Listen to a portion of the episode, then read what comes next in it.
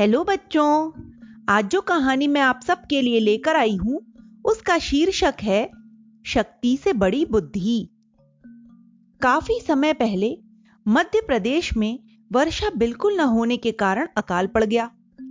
नदियाँ, तालाब आदि सभी सूख गए और उसके कारण प्राणी त्रस्त हो उठे। पानी के अभाव में अनेक प्राणी मृत्यु के काल के गाल में समा गए। उसी देश के एक वन में हाथियों का एक विशाल झुंड रहता था। वर्षा न होने से वे भी प्यास के कारण मरने लगे। जब स्थिति काफ़ी बिगड़ गई, तब हाथियों ने अपने मुखिया से कहा, सरदार, अब स्थिति अधिक भयंकर हो गई है।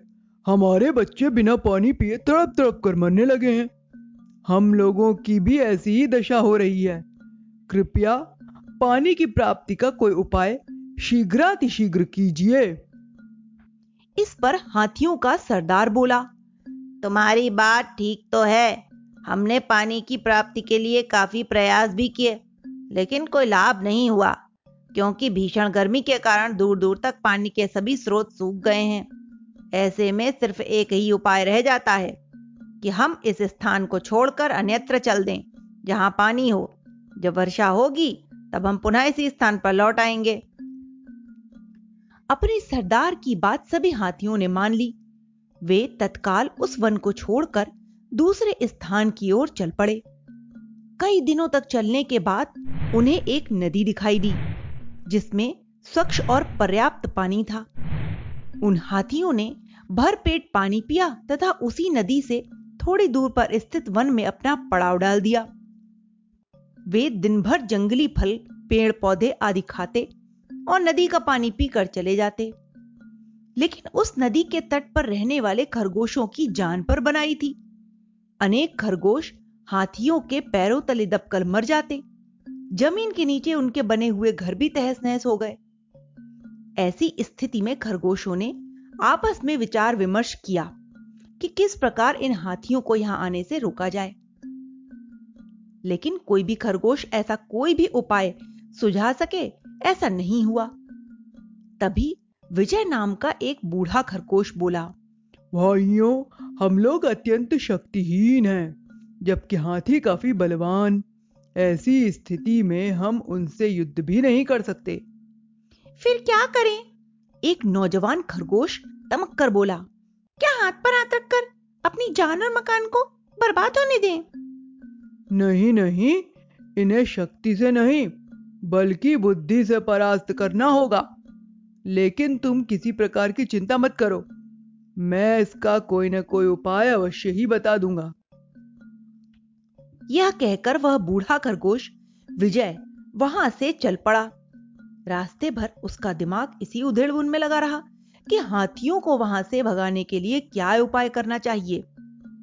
तभी चलते चलते उसे एक उपाय सूझ गया। फिर क्या था? वह तत्काल हाथियों के निवास स्थल की ओर चल दिया। शीघ्र ही वह अपने गंतव्य पर पहुँच गया। वह ऐसे एक ऊँचे टीले पर चढ़ गया, जिसके नीचे हाथियों का दल बैठा था। विजय खरगोश मनी मन मुस्कुराया और फिर हाथियों के सरदार को संबोधित करते हुए बोला, गजराज, तुम कैसे मूर्ख हो, जो इतनी बड़ी गलती कर बैठे? हाथियों का सरदार ऊँचे टीले पर बैठे खरगोश को देखता हुआ कठोर स्वर में बोला तुम कौन हो और मैंने क्या गलती की है?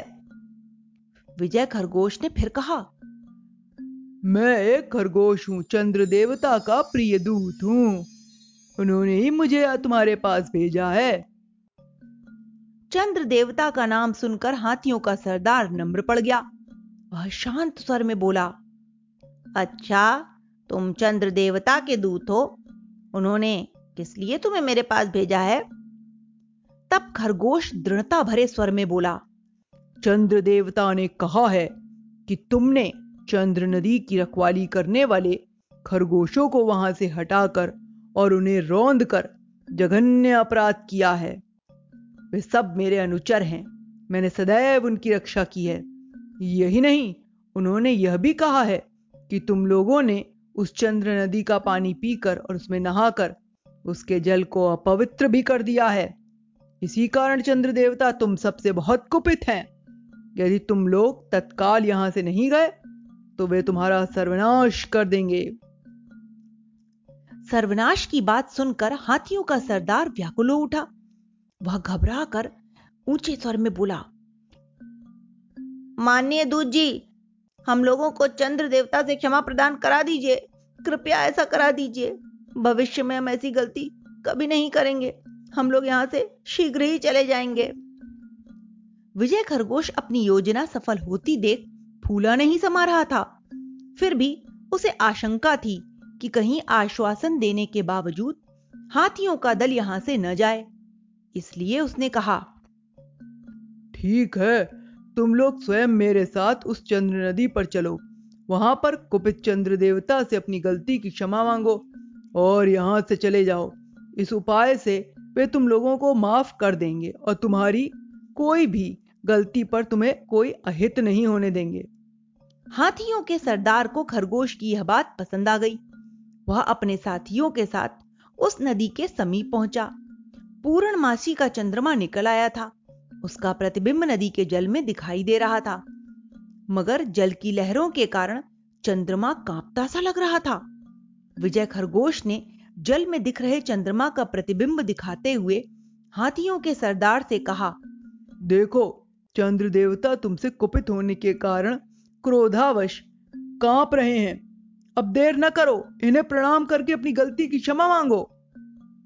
सभी हाथियों ने चंद्रमा के प्रतिबिंब को हाथ जोड़कर नमस्कार किया और अपनी गलती की क्षमा मांगी। इस पर खरगोश ने कहा हे hey चंद्रदेव इन्हें क्षमा कर दीजिए। अब ये ऐसी गलती कभी नहीं करेंगे। इन्होंने तत्काल यहाँ से चले जाने का वचन भी दिया है। इसके बाद हाथियों का सरदार विजय खरगोश से विदा लेकर अपने साथियों के साथ अन्यत्र कहीं चला गया। इस प्रकार उस चालाक खरगोश ने अपनी चतुराई के द्वारा शक्तिमान हाथियों को वहाँ से जाने के लिए विवश कर दिया। तो बच्चों, इस कहानी से हमें यही शिक्षा मिलती है कि हमारी बुद्धि सर्वदा शक्ति से ज़्यादा बलवान होती है। बुद्धि का प्रयोग कर कर हम शक्तिशाली व्यक्ति और शक्तिशाली जंतुओं पर भी विजय प्राप्त करने में सफल हो सकते हैं।